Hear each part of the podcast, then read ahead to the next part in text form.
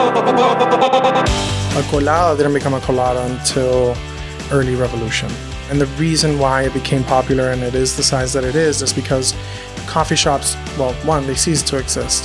They transitioned into home businesses for tax purposes. Welcome back to Drip, a DC coffee podcast. I'm your host, Austin Brower. The Colada Shop is one of DC's pinnacle Cuban establishments. Mario Monti, food and beverage director of the Colada Shop, opens up our understanding of how Cuban coffee, as we know it, came to be. We explore how his beverage program creates the opportunity for an all day affair, spanning coffee in the morning, coladas in the afternoon, and evening cocktails. So, without further ado, sit back, grab your cup of coffee, and enjoy the episode. We got Mario Monti of the Colada Shop here today. Hello. Hello. And Mario, you're a partner and food and beverage director of the Colada Shop.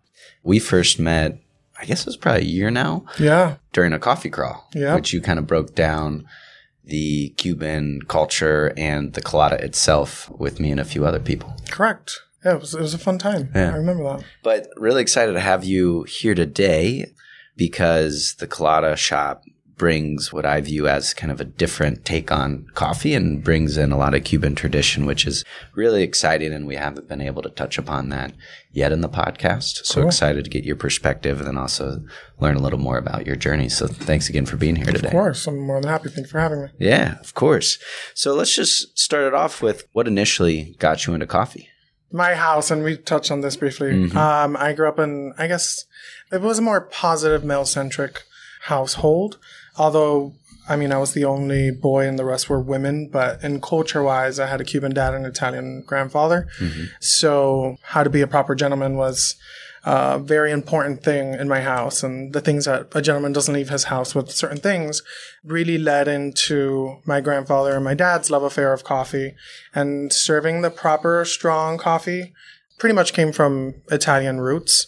A colada or coffee is really important to Cuban people. Mm-hmm. I grew up with this rite of passage that I could really join conversation or serious adult conversation mm-hmm. around men if I knew how to serve a proper coffee. I'm not sure if, in hindsight, if it was to let me just get the kid out of the way and have him make a coffee, but I took it to heart. I really love putting and joining people together. And I think my love for serving something that was very social, that was a gateway for me to join a conversation, became very mm-hmm. personal. And that was coffee. Yeah. Yeah. You may have already answered this, but when I think about coffee, I always attribute it to my dad. Are there specific people in your life that when you think of coffee, you think of them? My dad, yeah, my dad is one of those people. Everyone in my family jokes around. With my dad's around, I mean, the answer is always going to be yes, he wants mm-hmm. coffee. Mm-hmm. So people make it a point to not ask him if he wants coffee. So they want to make everyone else feel just a little bit better. And my dad always jokes and he's like, What about me? And we're like, We already know you want coffee, mm-hmm. George, you know? So, you know, it happened to me when I was in Miami and the same thing happens. And it's just a big joke. Everyone asks for coffee, but don't ask George. Never asked George. Never ask Take George. notes, listeners. That that's really neat. I think as we get farther into this, you're going to talk about the community of the Colada and your shop as well. And just throughout all the conversations, there is always this through line of coffee brings people together. So it's always fun to hear who Yeah. people think about for it. That's what we believe in. Yeah. So the Colada shop, a heavy Cuban influence. Could you just share a little bit about Cuban coffee, the tradition of Cuban coffee, and maybe what makes it slightly different?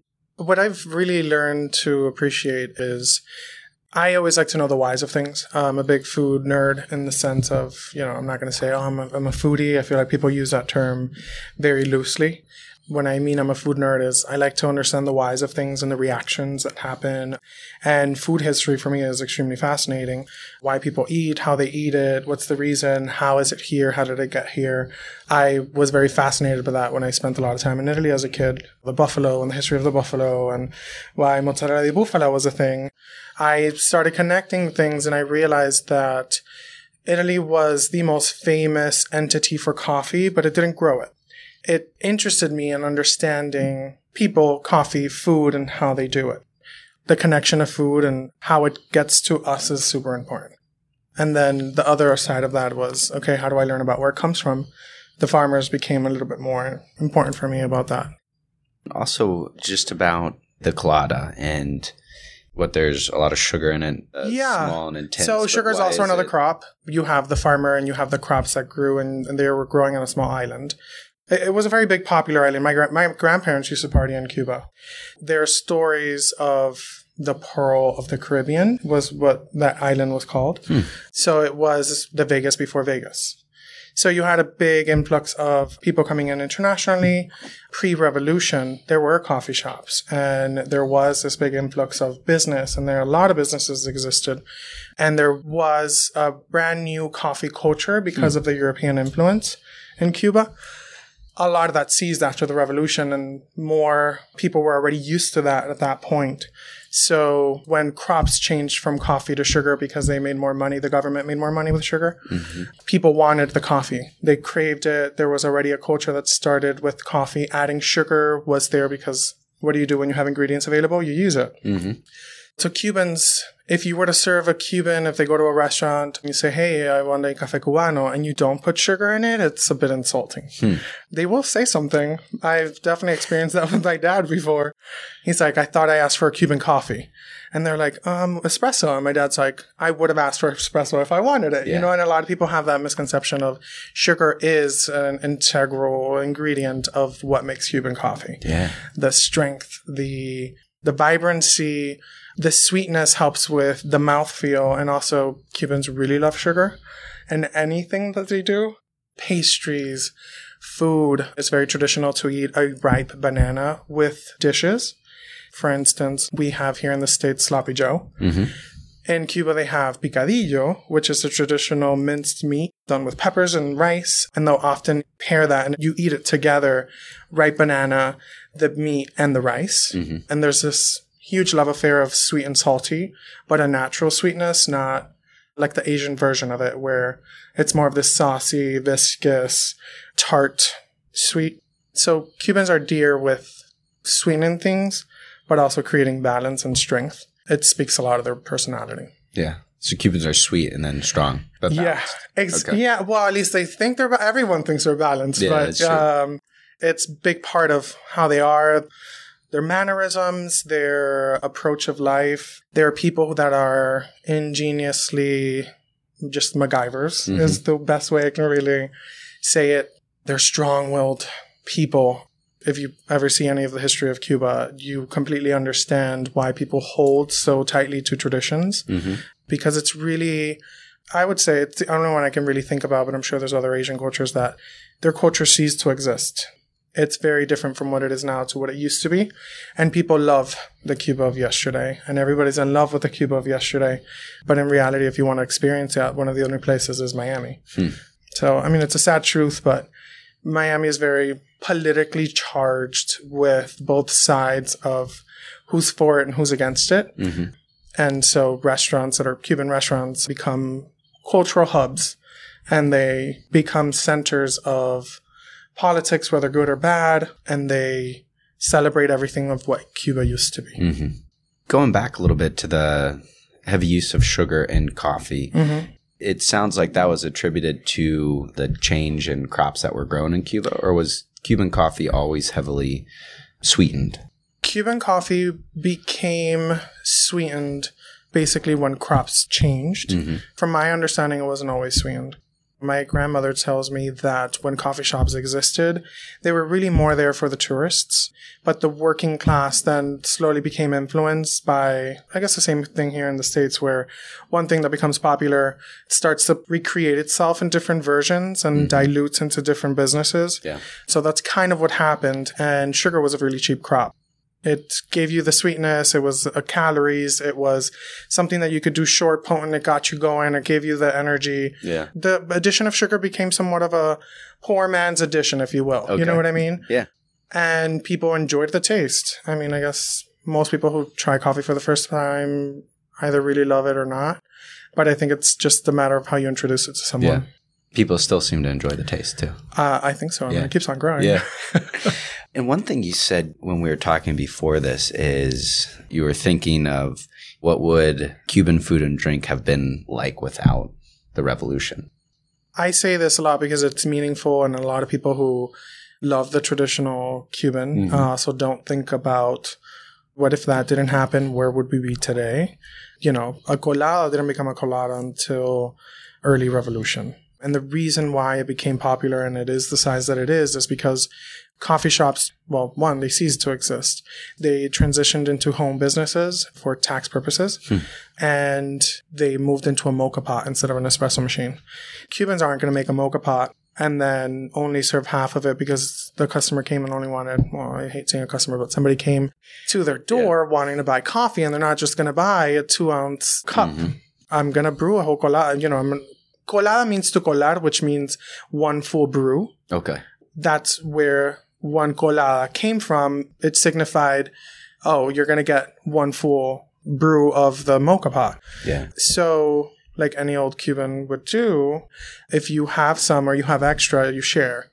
Um, so it became a very social thing, playing chess, playing dominoes, and then getting coladas and coffees that this would last for a while. My dad is notorious for getting coladas and having it all afternoon and smoking a cigar with it. Mm-hmm. It became a leisure thing. It became a social thing. You also wouldn't drink it all one by yourself. It's one of those things that you will get looked at sideways mm-hmm. for doing. You know, it wasn't until I got here that I was a bit shocked too when I was talking to people about the coffee menu and they were like, oh, that's like a quad from Starbucks. People get that all the time. And I was like, by themselves? And they're like, yeah. I was like, okay, I guess. I mean, I knew people who did it, but they sipped on it all day. You know what I mean? Yeah.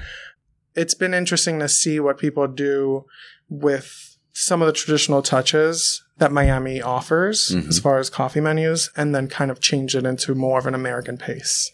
Well, thank you for going into that because it just it's helpful to have that foundation as we move into the colada shop and talk more about it. So, in regards to the colada shop, could you tell the listeners kind of what the colada shop is and how you got into it and kind of the origin story of the colada shop? Yeah. So Colada Shop, we were really much inspired. Um, one of my best friends who was already living here in DC, who was one of the partners, Daniela, she's been living here for about six years before I moved. And she would come down to Miami and she loved getting coffee with me.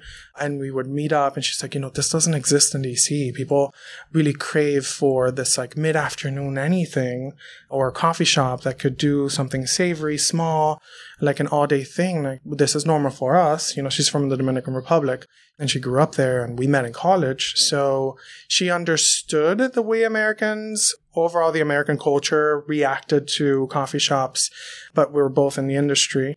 You know, one of the things is also anticipating what customer wants and mm-hmm. seeing trends and understanding that often you find yourself in that 3 p.m. lull where I don't really want to go to an empty coffee shop right now.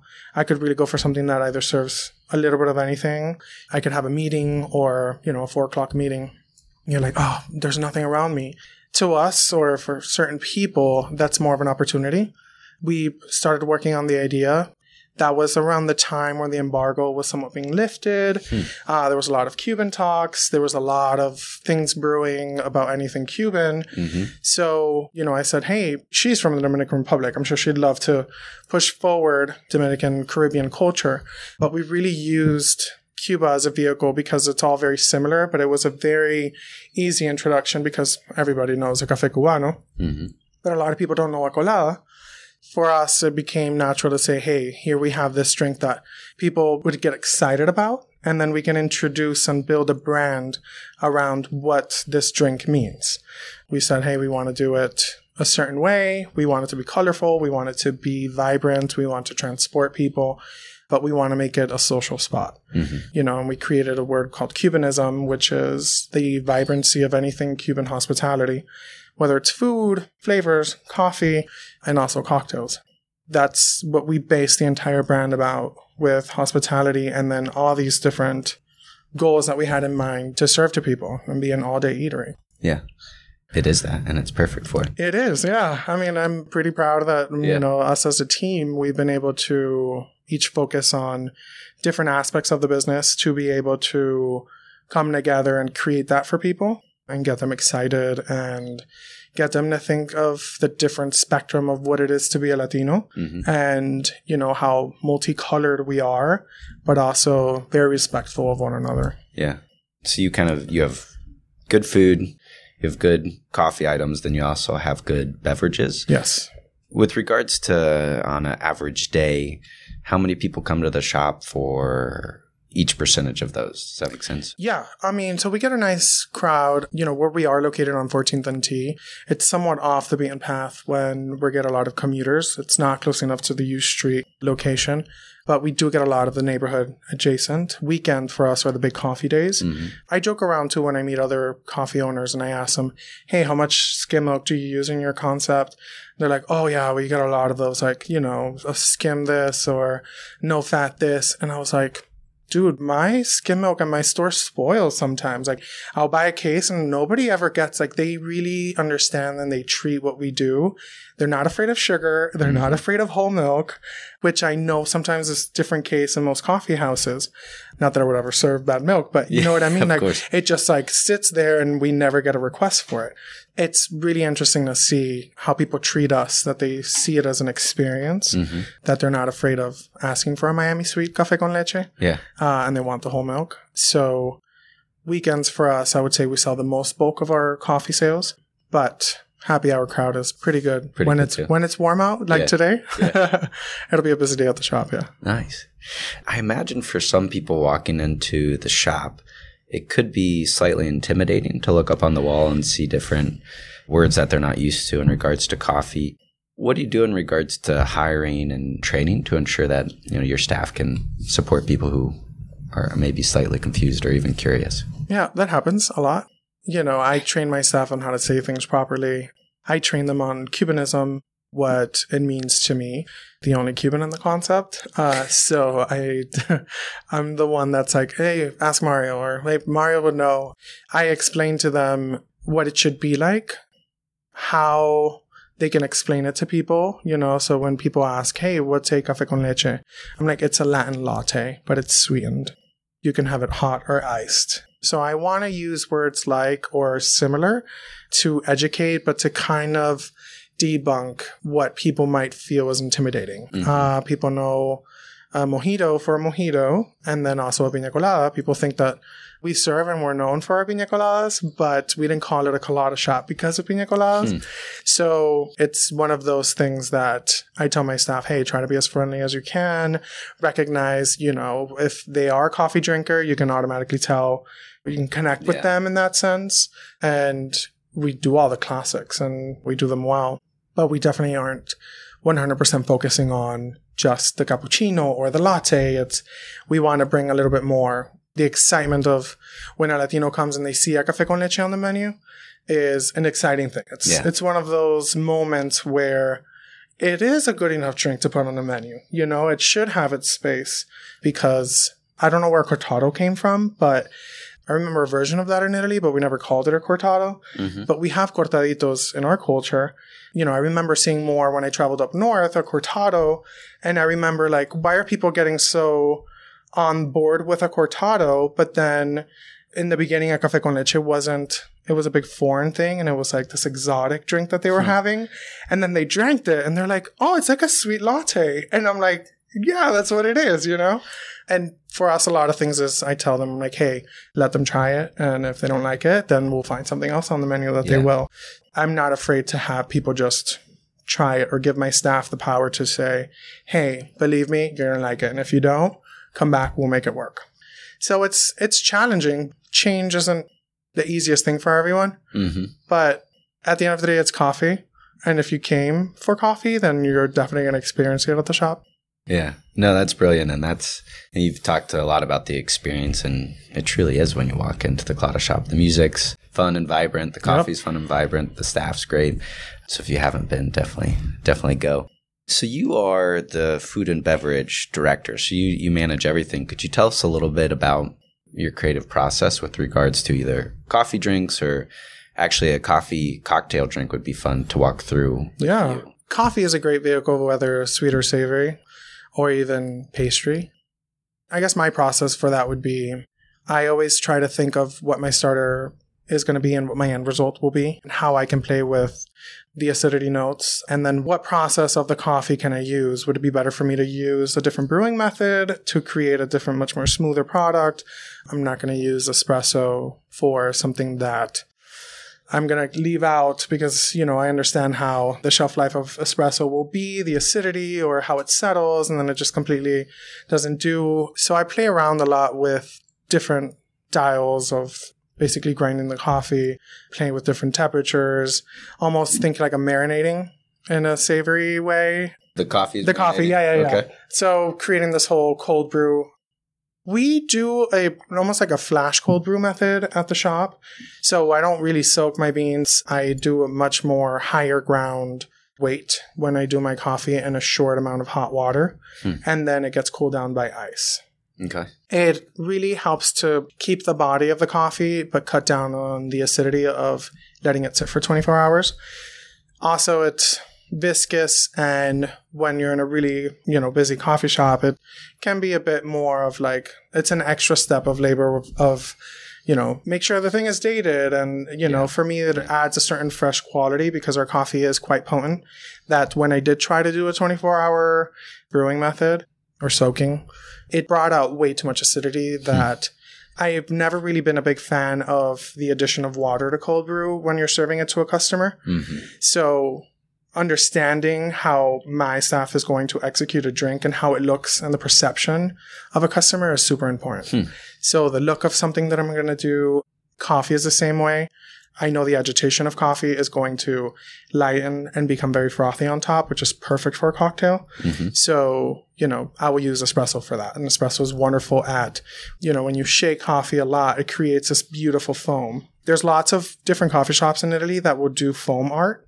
I don't know if you've ever seen this where they agitate espresso and they add sugar to it. And basically what they do is they grab a glass bottle and then they layer and create pictures depending on the color of the foam. Interesting. So I like to use that top foam for my cocktail Yeah. kind of presentation or garnish. Hmm. Every cocktail needs a garnish. Yeah. So I've played around simply with making sure that we take the proper steps Yeah. of shaking the cocktail using things like Fernet, but a particular Fernet, mint, espresso, brown sugar, putting all those together is what we call Havana Noir, which is delicious. You get mint and coffee is delicious. Okay. So is citrus and coffee, which would be a carajillo, which we spoke about. Yeah.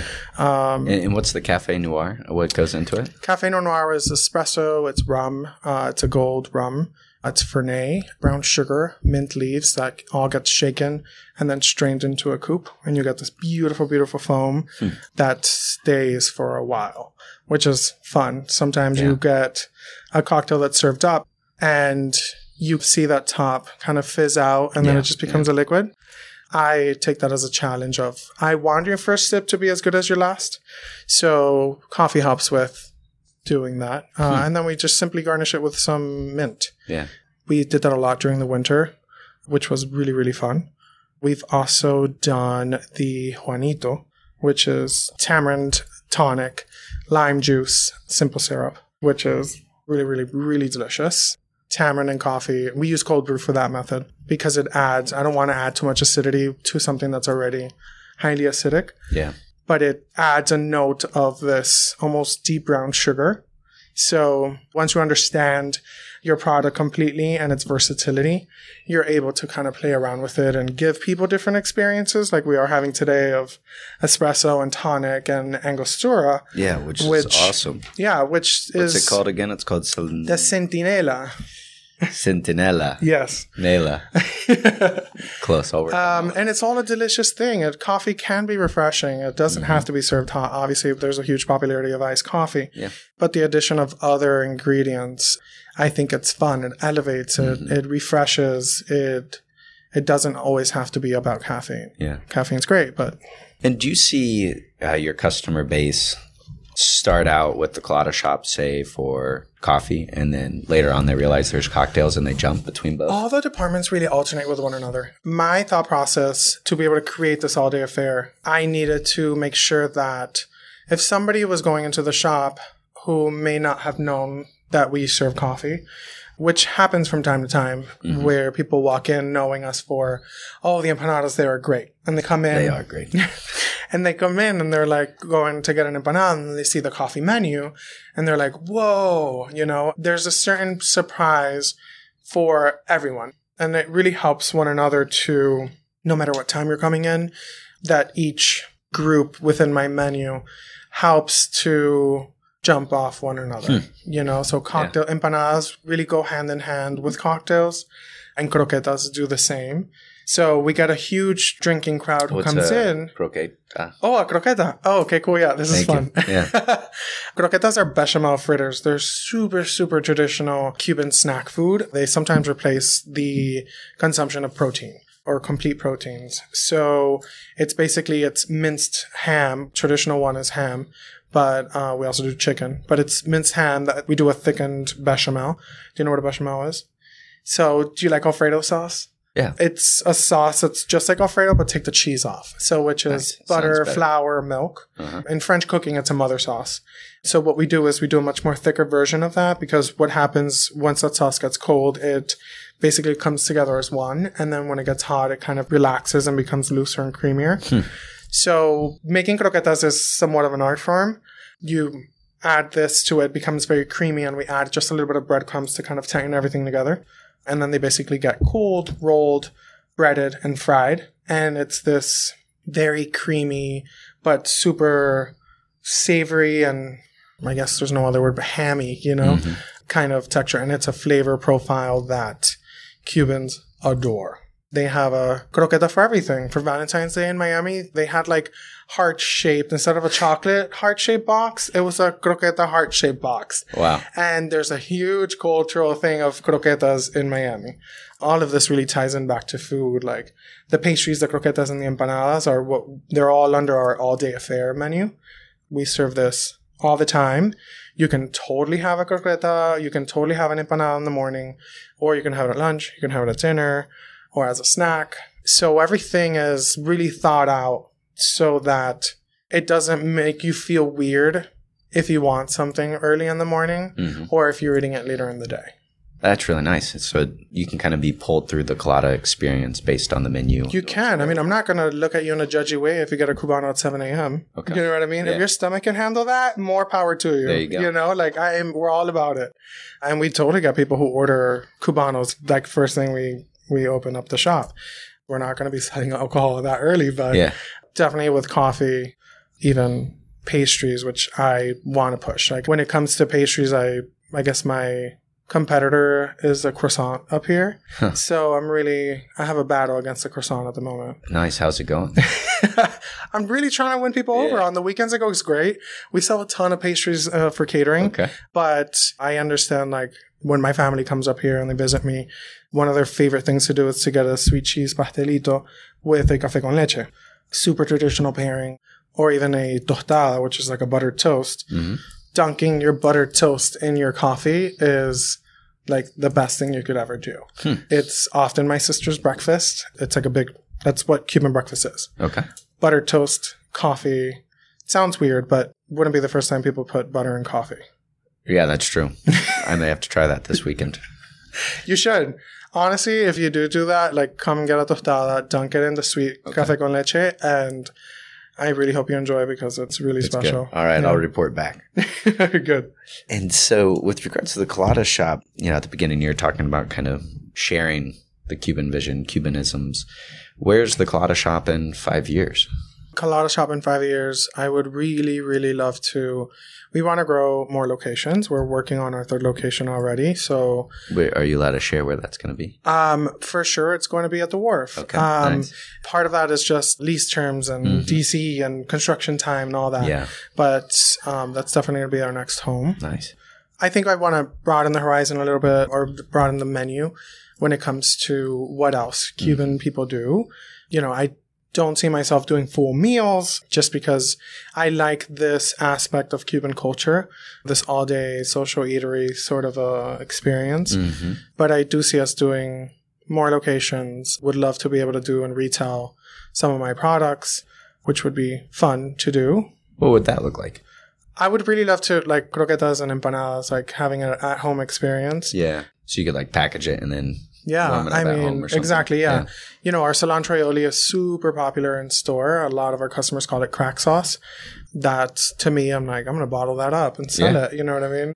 It's something that I think signifies change and it's bright and it goes with a lot of things and it pairs really well with an empanada. Yeah. I am totally open to seeing what else comes up. hmm Five years, I've been working on this brand for three.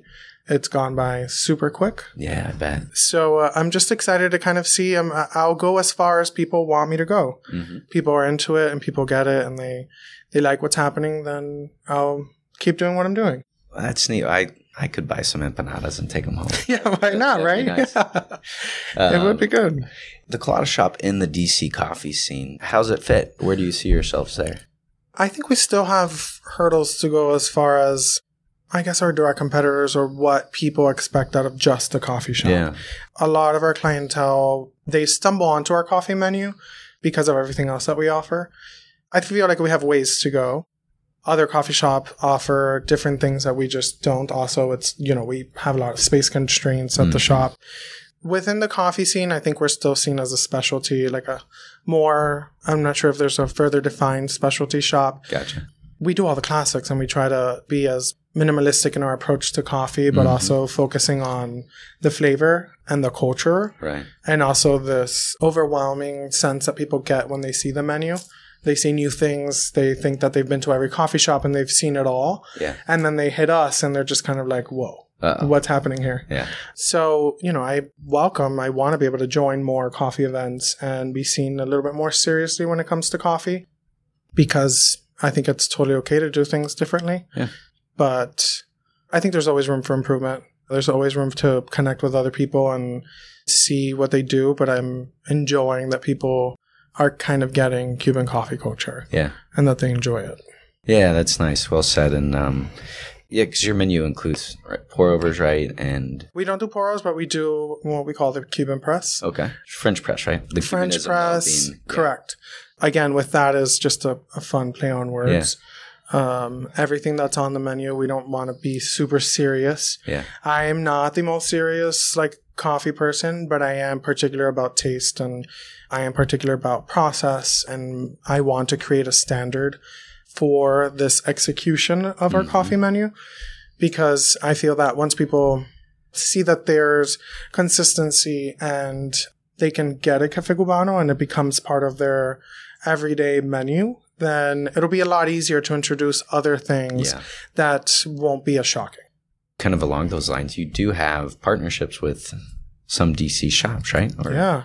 I mean, we've partnered a lot with women owned businesses. We've, uh, Lemon Collective. Uh, we do a lot of community outreach, but we do what we like to do is we call it like win win partnerships. Yeah. It's really important for us to, one, partner ourselves and align ourselves with people who believe the same thing that we do, whether that's change through a women owned business. You know, my partners, I support her. I think there's a, I love this whole entire woman movement of, you know, women understanding and honing their power without feeling that they are somehow this, there's this huge struggle. I never experienced that struggle because I grew up with a lot of women. You know, I think there's always a room for everyone in every setting. Yeah. So I definitely support a lot of those initiatives because our coffee shop is very pretty. We get a lot of women who come to our shop and, you know, there's lots of spending power with women, with men, with anyone who walks in through our door. Um, and I think equality is of the utmost importance, Yeah. especially in the world that we run in. The beverage world or the food world can be somewhat very man driven. And I think it's fun to support initiatives and support different Latin programs that help to bring awareness, change the conception of like what it is to be a Latino business owner here. I understand the challenges, understand the misconception, but also hard work. hmm It's a lot, a lot of hard work. For me, it's super important to put out there what we do, the difference of showing people that Latinos are one, we're everywhere. I'm not to say that we're taking over, but it's just a way to to say it's good to have change and it's good to show people something different. I think this country's been built on that, but on different cultures, and a lot of people tend to forget that that's why we are where we are. Yeah. So again, if I can do that through coffee and food, that's what we want to do. We partner with Compass. who do our coffee. hmm I don't know if you know, but Harrison is half Cuban. Oh, really? Yeah, he's one of the partners there. So that was like a big connection.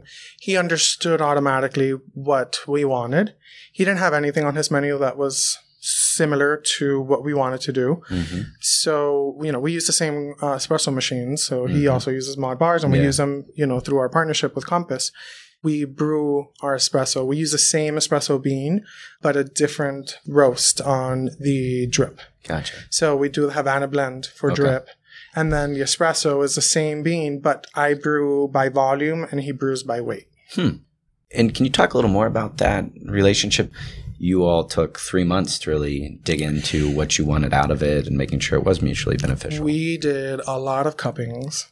We tasted a lot of things. Our meetings were, I've never been so caffeinated. I've never come out of a meeting shaking before. Those were, uh, you know, it was really important for me to try to get as close to a location or flavor profile that you experience in Miami. It was super important for us to, one, have the coffee have this strong smell, but also when brewed, it gave you balance. It was, it gave you those, you know, we, we didn't want this whole new fad of like high acidic, Mhm. very citrus forward espresso that in my mind just doesn't blend very well. Mhm. Espresso sales, as far as by themselves, are much fewer than the blended espresso drinks like lattes and cappuccinos. So having understood that, I was like, well, I need to have a great base. And part of what makes that Cuban coffee experience and Cuban coffee shop houses, what makes them successful is that consistency and dark, rich flavor, sugar, and balance. It doesn't really linger with you or cut anything when you're having it by itself. Mhm. We've all had that awkward espresso where you're just like, what happened? Yep. So that's what I didn't want. So I was really the driving force of us trying things and combining. We ended up combining beans from Southeast Asia, Western Africa, and Central America. And that changes throughout the year. But the ratios and beans and the different roasts that they do, so there's three different roasts that we blend Mhm. that we all enjoyed a whole lot better. I guess that's part of the reason why focusing on single origin things, like we love that. Um, and they definitely do an amazing job. You know, we've had Nicaragua single origins that they've had. We've had Colombia. We've also done Kenyan and they're all wonderful. But people don't look for that at our shop. They're really not interested at all. So I enjoy that people kind of turn off their regular coffee shop experience or their expectation when they walk into our shop. They really like, just tell me what's good and I'll try it. You Yeah. know? And Compass was really awesome at understanding that they were doing a special blend for us that they only do for us and we only sell it in our shops. But they loved how different we thought. You know, Harrison was a huge part of in our beginning, like we didn't have espresso machines like when we first started. We had ordered Modbars and we were waiting. And you know, when you wait for these espresso machines, they take forever. And they really gave us their facilities and they let us train and use. Um, funny enough, with this whole process, there was also a lot of education that I was doing with them, Mhm. like teaching Harrison. I was like, nope, that's not it. Or no, we got to try it again. He really understood, at least through me, Cuban coffee, what it needed to be like Mhm. and the addition of sugar. We were struggling a lot with how sweet should we go when we were doing this for everyone. So we kept on saying we would try different levels of sweetness. We'd give it to Harrison and Daniela would try it and then we'd be like, no, it's not Miami sweet. And Harrison looked at us and he was like, that's what you guys should do. You guys should give people an option and call it Miami sweet. From that partnership is where we integrated giving people the option Really? Okay. of making it a very traditional drink or half or not at all. Oh, that's awesome. And Yeah. it sounds like it was, as you've mentioned before, mutually beneficial and kind of changed the way you approach it. Yeah. Uh, he gave us a lot of insight of local coffee mannerisms and how people were Yeah. and his experience of coming up and doing everything with his partnership and his coffee brand. So it was, it still is very beneficial to us. They're, Yeah. they're great partners. Oh, that's good to hear. And always fun for me to see kind of the different collaborations across the coffee scene in DC. And hopefully there'll be more as it continues to develop. Ah, yeah, I would love that. And so, definitely, people, if you're listening, you have been to the Colada Shop, go there for great coffee, great food, and then also really great drinks. Yes. Um, and just two last questions for you as we start to close. If a friend was in town from somewhere, Yes. what is one shop that you would take them to eat at? I would go, and this is probably what not a lot of people would expect, but it's very near and dear to my heart. I would go to Toli Moli in Union Market. Okay. I would go and visit Simone and her mom. They do some really awesome Burmese stuff. I love the faloodas that they do. Really fresh, super tropical. And they're really amazing people. They have this great little bodega that has like the funkiest retail section, really delicious food. And if you ever get to meet mom, I would say do it. She is like the bubbliest lady you will ever meet, full of knowledge, really, really delicious food, and great people. Also, Union Market's a fun place to go. You get to kill lots of birds in one stone. There you go. For those foodies out there, right? Yeah, exactly. Yes, please, foodies, go over there there. you go. Flock. Well, perfect. And then the last question for you is what is something that the DC Drip listeners could do for the Colada Shop? I think they should experience a bit of Caribbean culture.